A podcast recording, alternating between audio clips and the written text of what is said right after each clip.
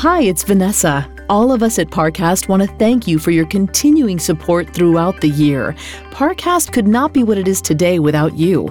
We also wanted to give you a heads up that we're taking a break for the holidays and we won't be back until after the new year. But since the season is all about giving, we do have something special lined up for the next two weeks, so be sure to tune in. In the meantime, enjoy the season, and we'll be back the first week of January with your regular programming. Have a happy and safe new year. Due to the graphic nature of these women's crimes, listener discretion is advised. This episode includes discussions of abortion, drugs, suicide, assault, and murder that some people may find offensive. We advise extreme caution for children under the age of 13.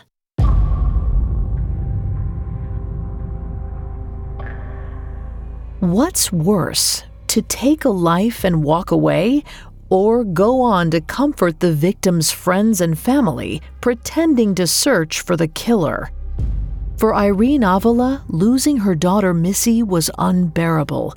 But when she found out that it was her daughter's closest friends who killed her, it was an unimaginable blow. By then, she'd leaned on them for support, for company, for guidance. She'd even taken one into her home and treated her as her own daughter for years.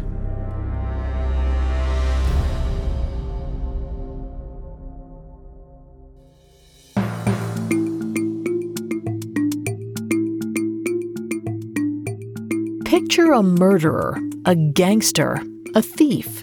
Did you picture a woman? We didn't think so. Society associates men with dangerous crimes, but what happens when the perpetrator is female? Every Wednesday, we examine the psychology, motivations, and atrocities of female criminals. Hi, I'm Vanessa Richardson, and you're listening to Female Criminals, a Spotify original from Parcast. You can find episodes of Female Criminals and all other originals from Parcast for free on Spotify or wherever you listen to podcasts. Last week, we met Karen Severson and Laura Doyle, two teens whose jealousy of their friend Missy Avila eventually got out of control. When both girls thought Missy was out to steal their boyfriends, they were consumed with thoughts of revenge, until one day, those thoughts crystallized into violent action. This week, we'll look at the aftermath of Missy's murder. While Laura retreated and laid low, Karen moved in with the Avila family, inserted herself into the investigation, and did everything possible to help police find the killer until three years later when the truth finally came to light. This episode is brought to you by Anytime Fitness. Forget dark alleys and cemeteries. For some, the gym is the scariest place of all, but it doesn't have to be. With a personalized plan and expert coaching, Anytime Fitness can help make the gym less frightening. Get more for your gym membership than machines. Get personalized support anytime, anywhere. Visit AnytimeFitness.com to try it for free today. Terms, conditions, and restrictions apply. See website for details. Cool fact a crocodile can't stick out its tongue. Also, you can get health insurance for a month or just under a year in some states. United Healthcare short term insurance plans, underwritten by Golden Rule Insurance Company, offer flexible, budget friendly coverage for you. Learn more at uh1.com. Hi, I'm Daniel, founder of Pretty Litter. Cats and cat owners deserve better than any old fashioned litter. That's why I teamed up with scientists and veterinarians to create Pretty Litter. Its innovative crystal formula has superior odor control and weighs up to 80% less than clay litter. Pretty Litter even monitors health by changing colors to help detect early signs of potential illness. It's the world's smartest kitty litter. Go to prettylitter.com and use code SPOTIFY for 20% off your first order and a free cat toy. Terms and conditions apply. See site for details.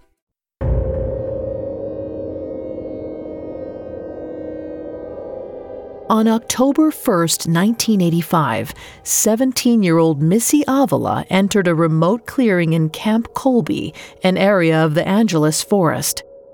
The forest lay about 30 miles east of Arleta, California. She'd been driven there by her friends, 17 year old Karen Severson and 18 year old Laura Doyle. The girls had been jealous of Missy for years. Now, convinced she was out to steal their boyfriends, they'd hatched a plan to torture her. As Missy sat on a rock near a stream, they began the abuse. They called her names and screamed at her. Then Laura grabbed Missy's head and pulled it back. Karen took out a knife and began to chop off chunks of Missy's long brown hair, a symbol of her beauty and popularity. Missy cried out, begging them to stop, but they ignored her pleas. They wanted to show her who was in charge. After they were done, Laura stepped into the stream. She called for Missy to join her, but when Missy refused, Karen pushed her into the water. She took a few hesitant steps forward. Then Laura grabbed her arm, pulling her in. At this point, a fourth girl on the scene, Eva Chirumbolo, took off and ran. Eva wasn't part of the scheme and barely knew Missy. She'd been brought along by Karen at the last minute. She'd watched, becoming more and more uneasy as the two girls escalated their attacks on Missy. Now she sensed things were taking a bad turn and she wanted to get away. She ran as fast as she could down the hill. She headed toward the girls' cars parked in a dirt lot, but when she got there, the cars were locked. There was no way to escape. She headed back up the hill, and that's when she heard the scream that stopped her in her tracks.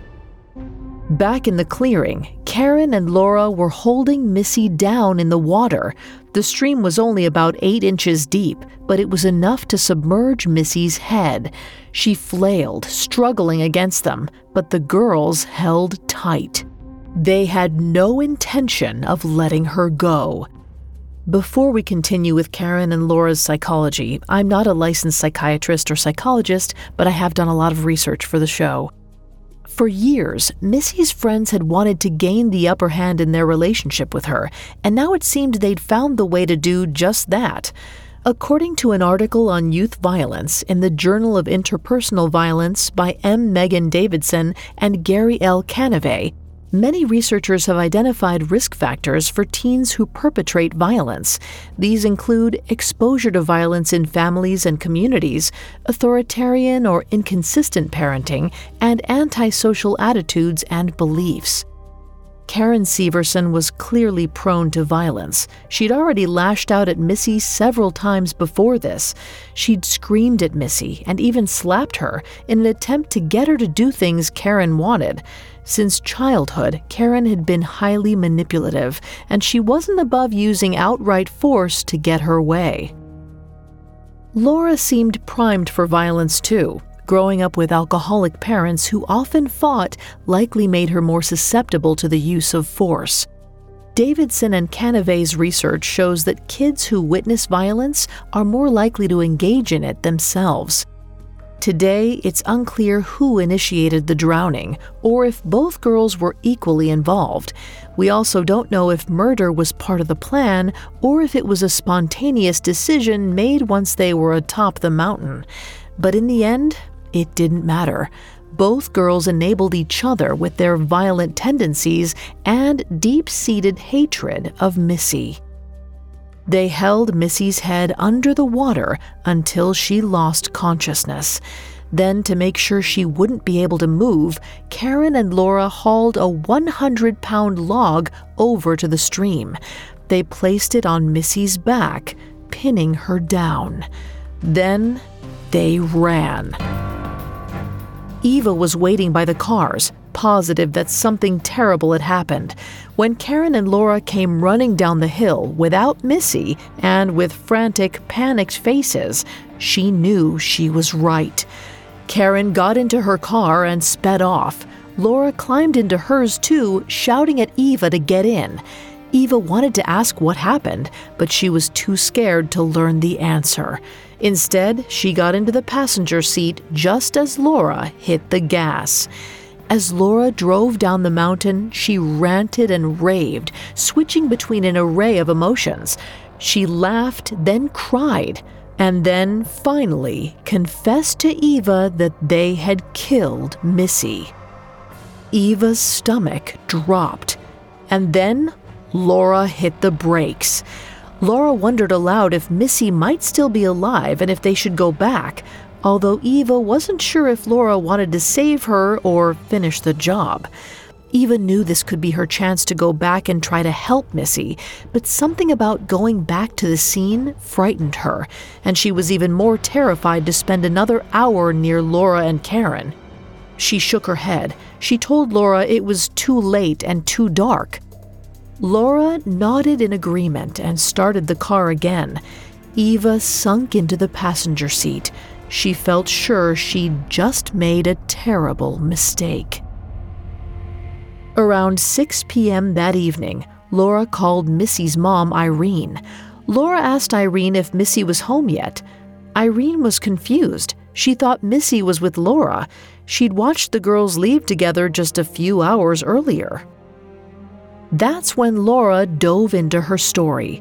She said she and Missy saw three guys in a blue Camaro at the park who Missy apparently knew and wanted to talk to.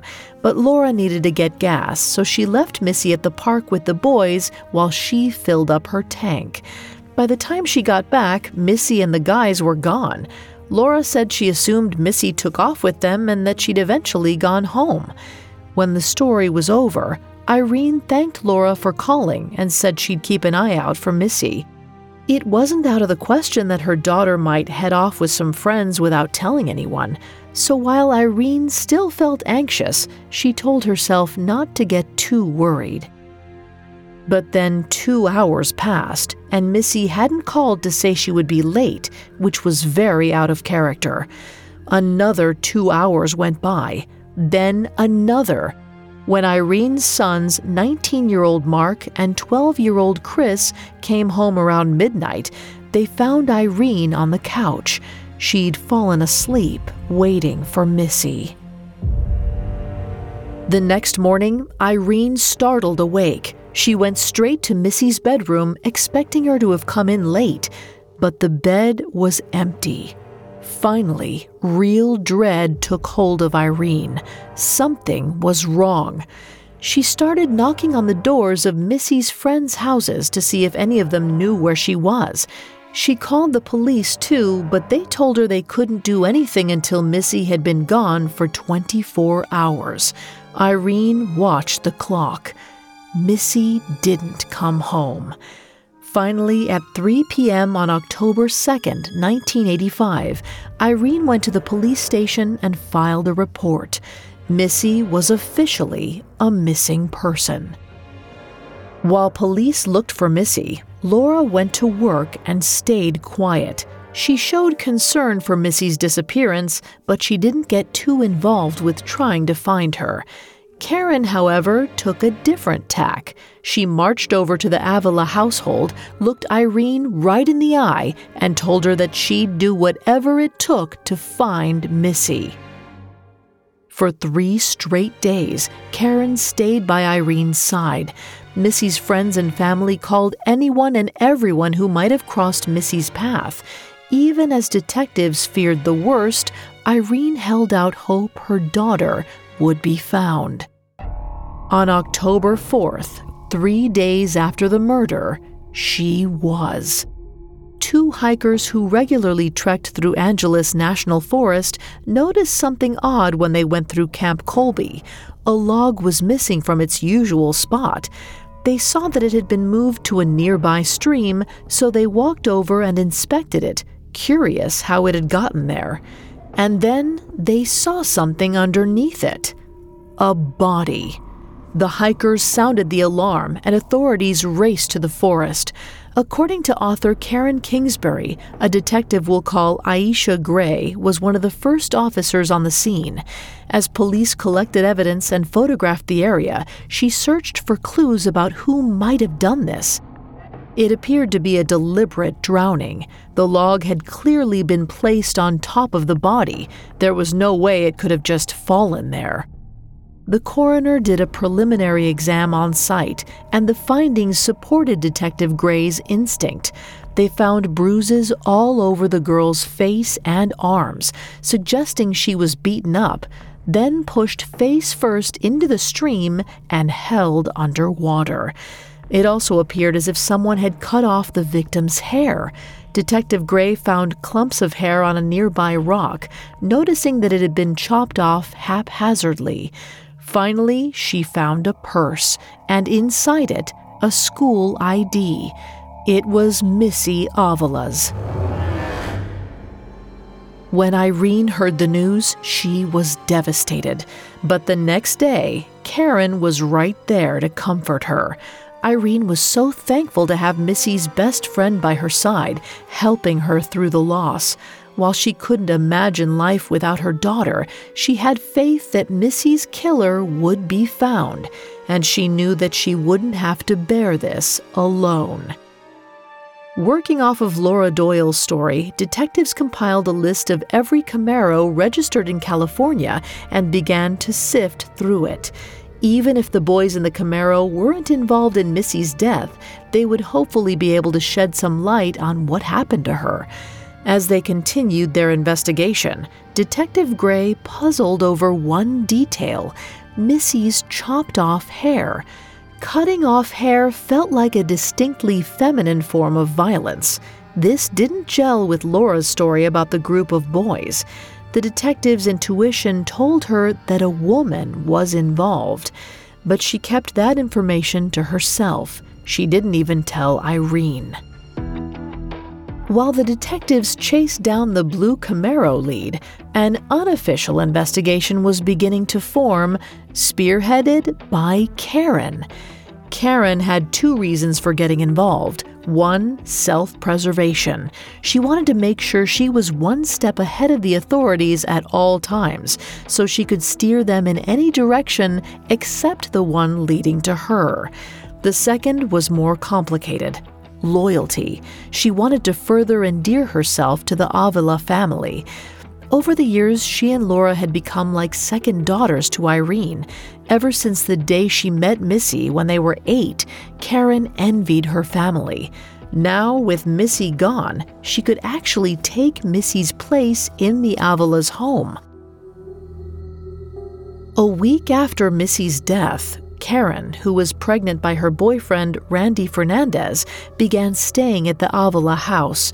Soon, she and her toddler daughter had practically moved in.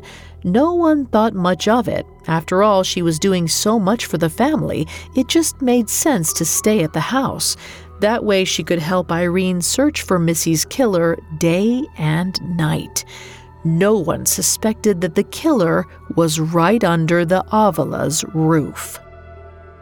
Laura, on the other hand, avoided the Avilas. She attended Missy's memorial and sent Irene a condolence card, but that was all she could muster. It might have seemed odd that one of Missy's friends was so distant, but nobody really noticed. It seems everyone just felt bad for Laura. As the last person to see Missy alive, they assumed she blamed herself for Missy's death. But Laura wasn't the only one keeping her distance. Eva Chirumbolo was also staying silent. She didn't go to the memorial or speak to anyone about Missy. She was terrified that if she did, Karen and Laura might come for her next. Up next, Karen's accusations turn deadly. Hi, listeners, it's Vanessa. If you haven't had a chance to check out the entertaining new podcast, Blind Dating, now's the time to binge what you've missed before catching all new episodes every Wednesday. In this Spotify original from Parcast, we're expanding the places you can meet your match with a twist you'll never see coming. Join host Tara Michelle as she introduces one hopeful single to two strangers in a voice only call. Through a series of illuminating games and questions, the trio will get to know one another without the distraction of appearances. But once the cameras are turned on, is personality still enough for these strangers to fall for each other, or will they say farewell? Connect with new episodes of Blind Dating every Wednesday. You can find and follow Blind Dating free on Spotify or wherever you get your podcasts. Hey, it's Kaley Cuoco for Priceline. Ready to go to your happy place for a happy price? Well, why didn't you say so? Just download the Priceline app right now and save up to 60% on hotels. So, whether it's Cousin Kevin's Kazoo concert in Kansas City, go Kevin, or Becky's Bachelorette Bash in Bermuda, you never have to miss a trip ever again. So, download the Priceline app today. Your savings are waiting. Go to your happy place for a happy price. Go to your happy price, Priceline. Now back to the story. On October 1st, 1985, 17 year old Karen Severson and 18 year old Laura Doyle lured their friend, 17 year old Missy Avila, into the forest and drowned her. While Laura laid low afterward, Karen began her own sham investigation.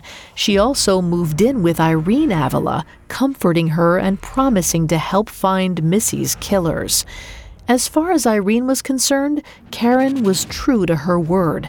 Every evening, Karen gathered together a group of Missy's friends and family to brainstorm possible leads.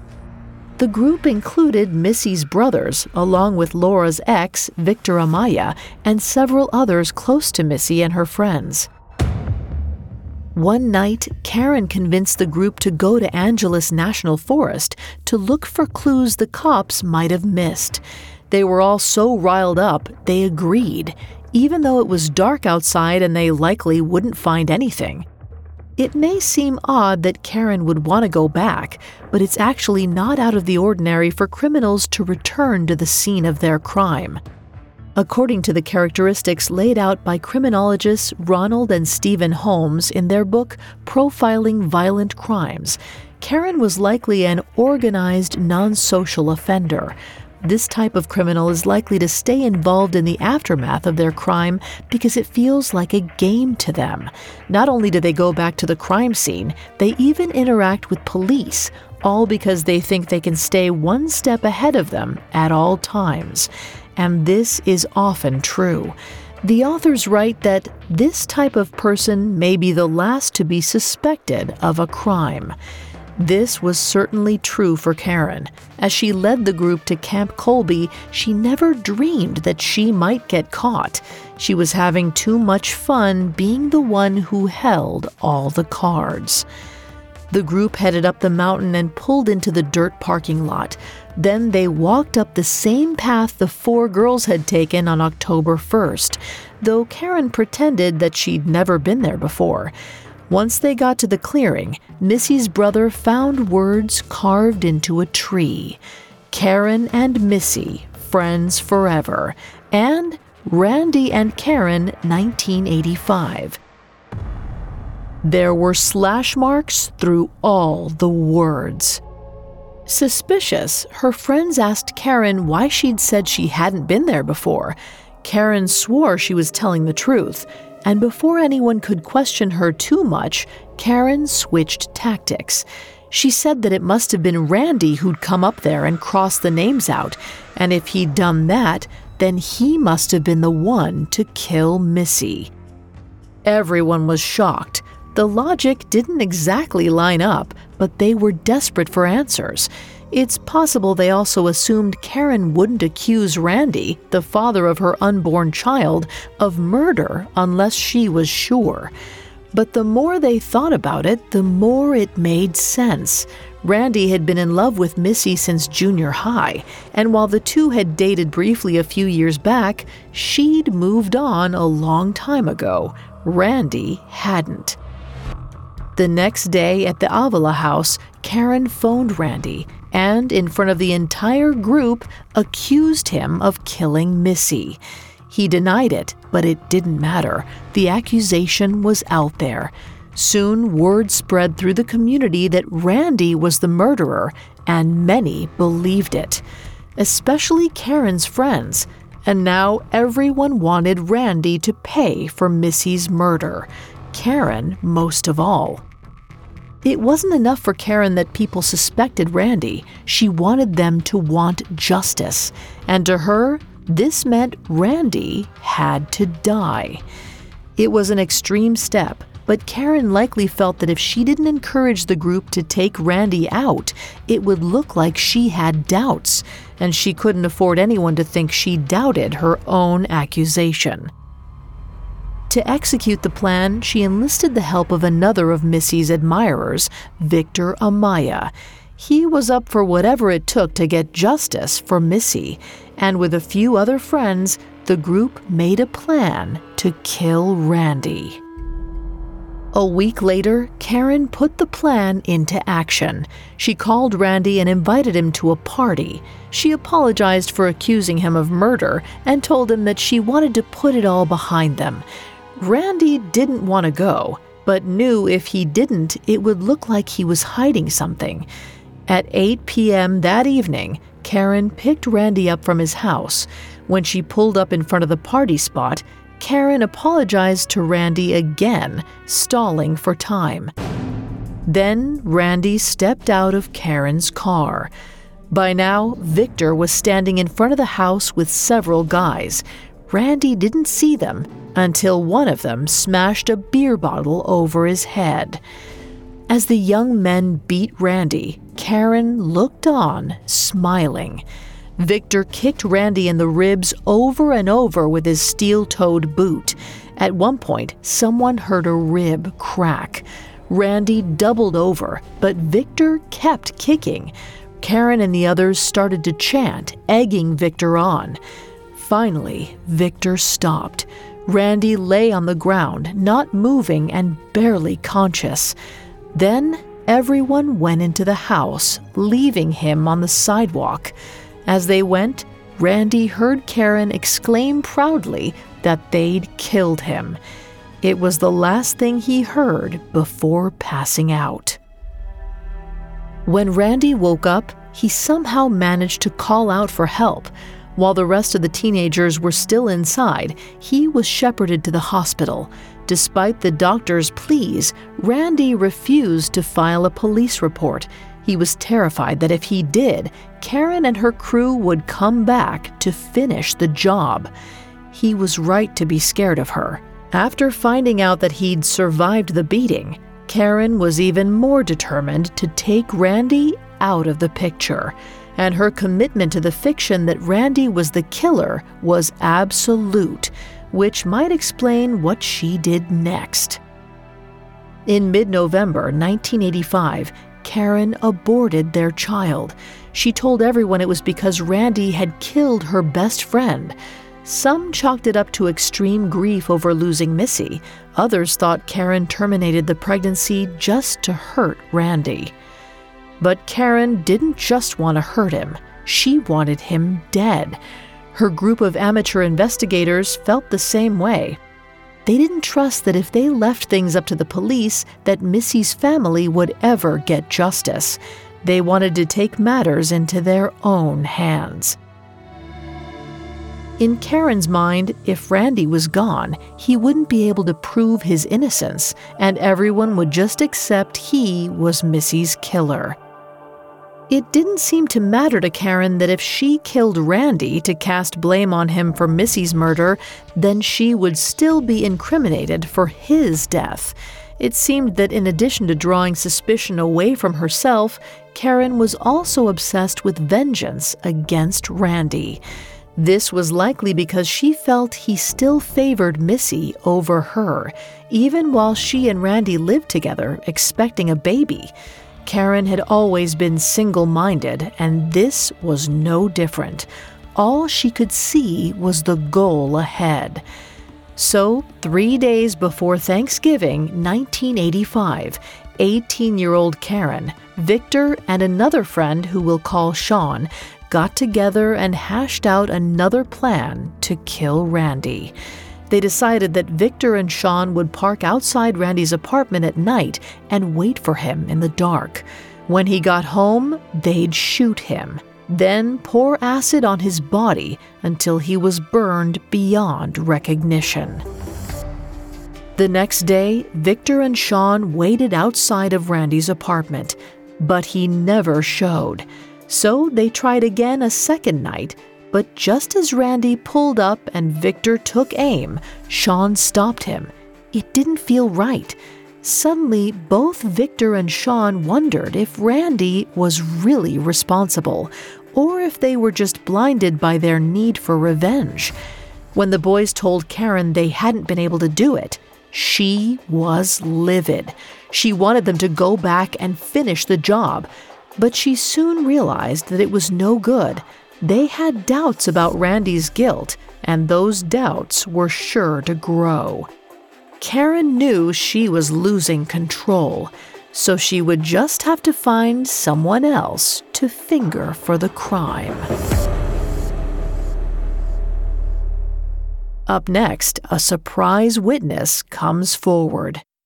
This episode is brought to you by Rakuten. Are you ready to shop? Rakuten's Big Give Week is back. Get 15% cash back at hundreds of stores, including headliners, Ulta, Ray-Ban, and Canon. Rakuten is how in-the-know shoppers get the best savings. They shop the brands they love and earn cash back on top of deals during Big Give Week, May 6th to May 13th. The cashback rates are even bigger. I'll be shopping for Adidas and Fenty. You can save on everything you need for summer, like clothing, outdoor gear, and travel. Join today for free and get an extra 10% cashback boost. That's an extra 10% cash back on top of Big Give Week's 15% cash back you won't see higher cashback rates than these. Go to Rakuten.com or download the Rakuten app. R A K U T E N. Shoppers get it. The Hargan women seemed to have it all. We were blessed. My mom was amazing. But detectives would soon discover inside the house there were the bodies of two women. A story of betrayal you would struggle to believe if it wasn't true. I am just praying to God, this is a sick joke. From 48 Hours, this is Blood is Thicker The Hargan Family Killings. Listen to Blood is Thicker The Hargan Family Killings starting May 8th, wherever you get your podcasts. Now back to the story.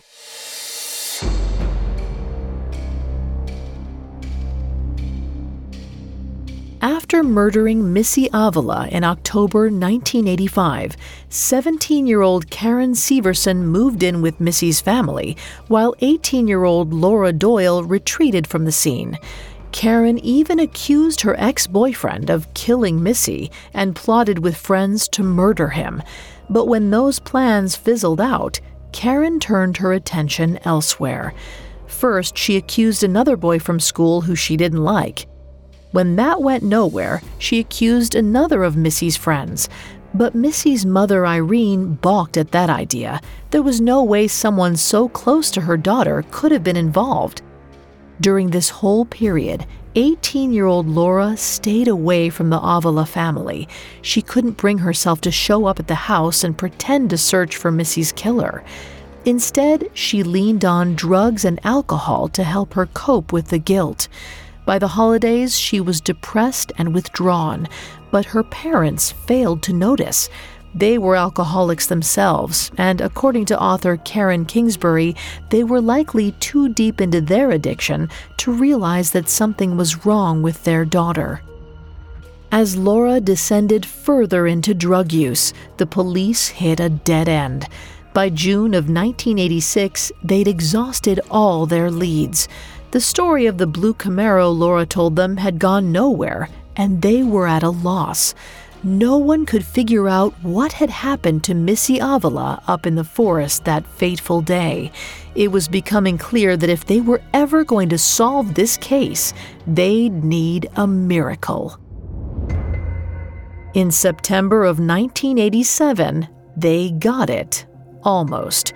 Nearly two years after Missy's death, Karen called Irene with some surprising news. She said that Laura was ready to reveal the true story of the last time she'd seen Missy. Irene was stunned. She immediately called the detectives, and they all gathered to listen to Laura tell them that there had never been a blue Camaro. Instead, Laura said that on October 1st, she had dropped Missy off at a church parking lot in Los Angeles. According to Laura, Missy was meeting a drug dealer there whom she owed $500. As she got out of the car, Missy told Laura that her dealer would bring her home. The detectives and Irene stared at Laura. No one could understand why she hadn't said this before. Laura claimed she hadn't wanted Irene to be mad that Missy was dealing drugs, but this made no sense. Of course, Irene would have wanted the truth, anything that could have led the police to Missy's killers. Detectives chased down this new lead, but there was something about Laura that they just didn't believe. Her story was too perfect. It felt oddly rehearsed, and if it were true, they wondered why she had really kept it to herself for so long. They questioned her several times to see if she'd slip up, but each time she gave the same practiced tale. As for why Karen and Laura decided to change the story two years later, we can only guess. But one possible explanation is that Karen had gotten used to the attention she received as the leader of her unofficial investigation. To keep herself in the spotlight, she needed a new lead for police to follow. According to many criminologists, there are certain personality traits that can be linked to criminal activity. One of those is a tendency to demand attention. Assistant Professor of Psychology Kendra Thomas explains that this kind of attention seeking gives a person a sense of power, like they have an audience. Karen had always felt overshadowed by Missy, but now that her friend was out of the picture, Karen was empowered. She didn't want to lose that sense of control that she had carefully cultivated over the last two years she likely convinced Laura to tell this new story just so they could inject some life into the investigation, so they could give Karen a purpose. The new round of questioning and lying took a toll on Laura. She had already been struggling with her addiction, but now things took a turn for the worse. Her cocaine use spiraled out of control. It's possible that she just couldn't handle being sober, not with what she knew, what she had done. Just days after telling her new story, 20 year old Laura checked herself into a treatment facility.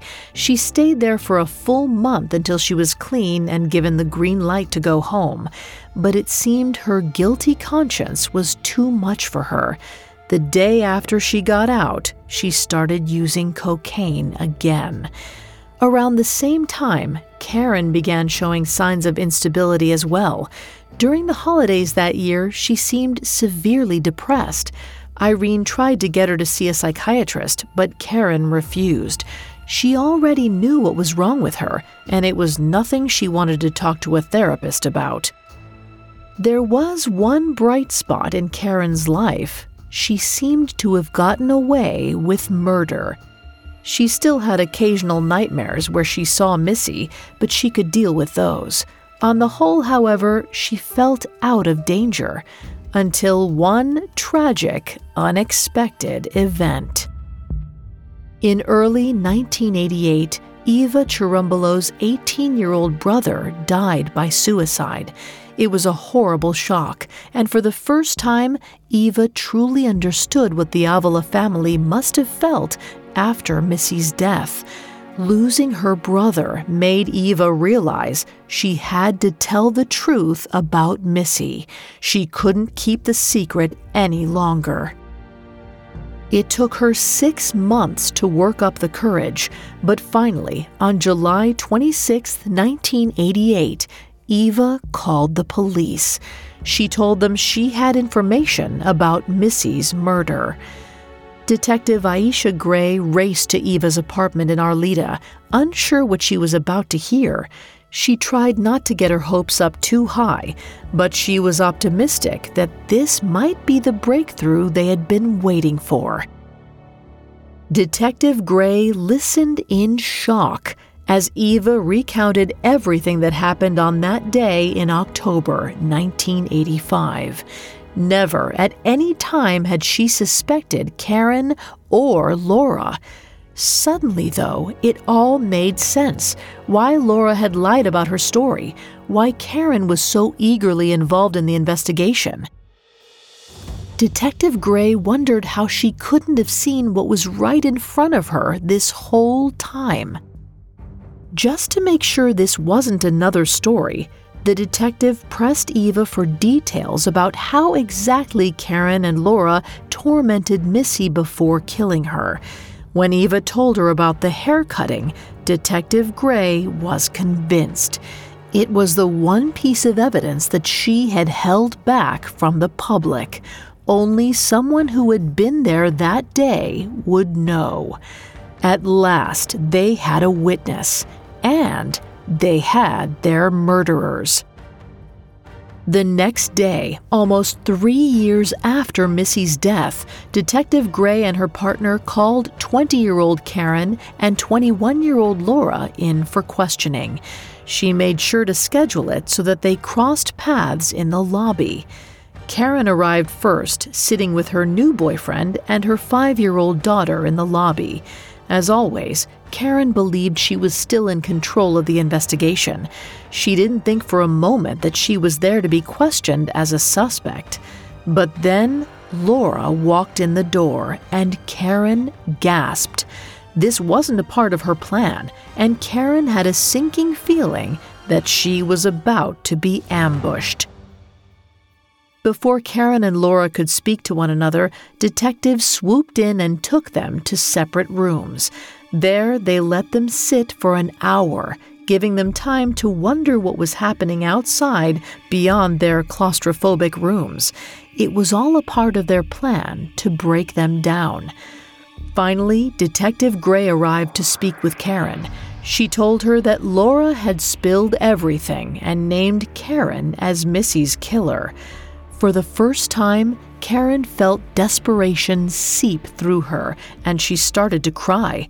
She had thought she was too smart to get caught, but now everything was falling apart. Desperately, Karen placed all the blame on Laura. She told Detective Gray that she just stood there in the stream, too paralyzed by fear to do anything. It was Laura who'd held Missy underwater and drowned her. When Detective Gray asked Karen to stand up, she thought for a moment that the officer believed her. Instead, Gray handcuffed her and announced she was under arrest on suspicion of first degree murder. Then the detective went to Laura's room and flipped the script. She told Laura that Karen had blamed everything on her, for nearly 50 minutes, Laura sat there with a stoic look on her face, staring down Detective Gray. She refused to say anything. But finally, Laura broke. She told her that Karen had made her do it. Karen was the one who wanted to teach Missy a lesson, and Laura just went along with it. She also confirmed that Eva had gone back to the cars when the murder happened. Gray handcuffed and arrested Laura, too, on the same charge first degree murder. Then it was time for Detective Gray to tell Missy's family the news. She went to their house and sat them down. She told them that they had found Missy's killers and that they were Karen and Laura. Irene broke down. Both girls were like second daughters to her. Over the last few years, Karen had been indispensable to her. She'd helped Irene cope. She couldn't wrap her mind around the fact that her daughter's murderer had been living in her house. But as the truth sunk in, Irene's disbelief turned to anger. She wanted to see Karen and Laura behind bars for what they had done. Just a few weeks later, in August 1988, a judge ruled that Karen would be tried as an adult, even though she'd been 17 at the time of the murder. While they awaited trial, 20 year old Karen and 21 year old Laura were sent to Sybil Brand Institute, a maximum security facility for women. They were there for over a year. Finally, in January of 1990, Karen and Laura's trial began. When they walked into the courtroom, there was a noticeable reaction. These women weren't the hardened criminals people had expected. Instead, they were dressed in skirts and pastel colored sweaters. Laura even had a pink bow clipped into her hair. It was a calculated attempt to look like innocent young women, not brutal killers. But it was all an act, one that was easy to see through once the prosecution brought in their witnesses. The key testimony came from Eva, who told the story of what happened the day Missy was murdered. The jury hung on her every word as she told the court what she saw and what she heard. By the time Eva was done testifying, there was little doubt in anyone's mind that Karen and Laura were guilty. Even their defense seemed half hearted. Their lawyer cross examined Eva and suggested that perhaps she was the real murderer. But that was a stretch. After all, Karen and Laura had confessed, and neither of them had placed the blame on Eva.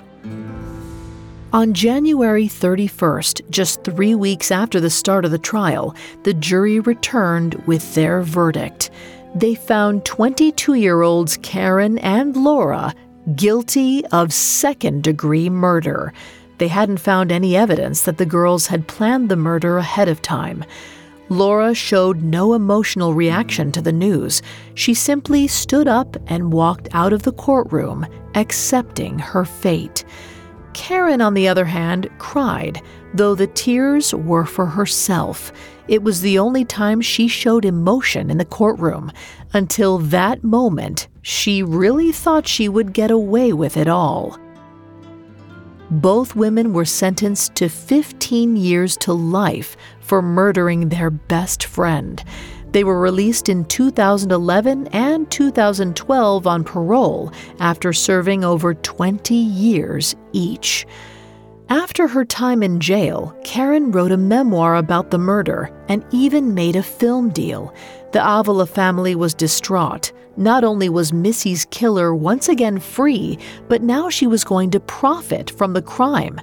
So the Avilas fought back. They went to California lawmakers. In 2015, the state passed Missy's Law, which requires any publisher of a work written by a criminal to contact the victims' families. They can't stop the publication, but it gives victims' families the chance to fight back in the court of public opinion. It certainly wouldn't bring Missy back, but at least her legacy would protect other victims in this one small way.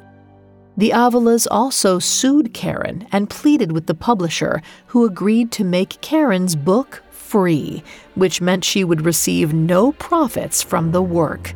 Because when you've done wrong, when you've hurt people as deeply as Karen and Laura did, you don't deserve to profit from that pain.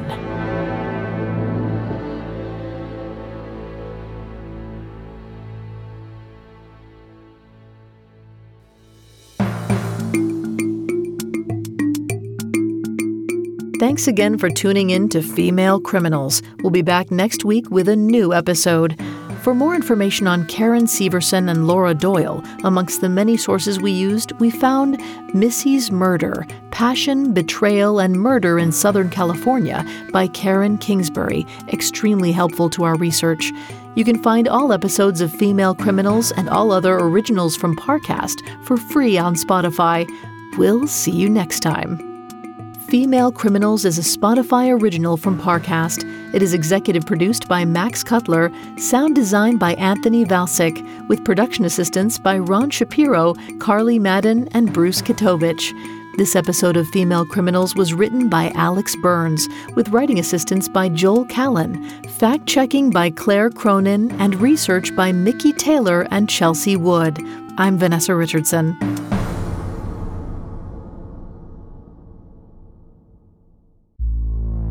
Listeners, there's no better time than right now to open your heart to the hit Spotify original from Parcast, Blind Dating. Every Wednesday, find out if personality alone is enough to make a love connection. Follow Blind Dating free on Spotify or wherever you get your podcasts.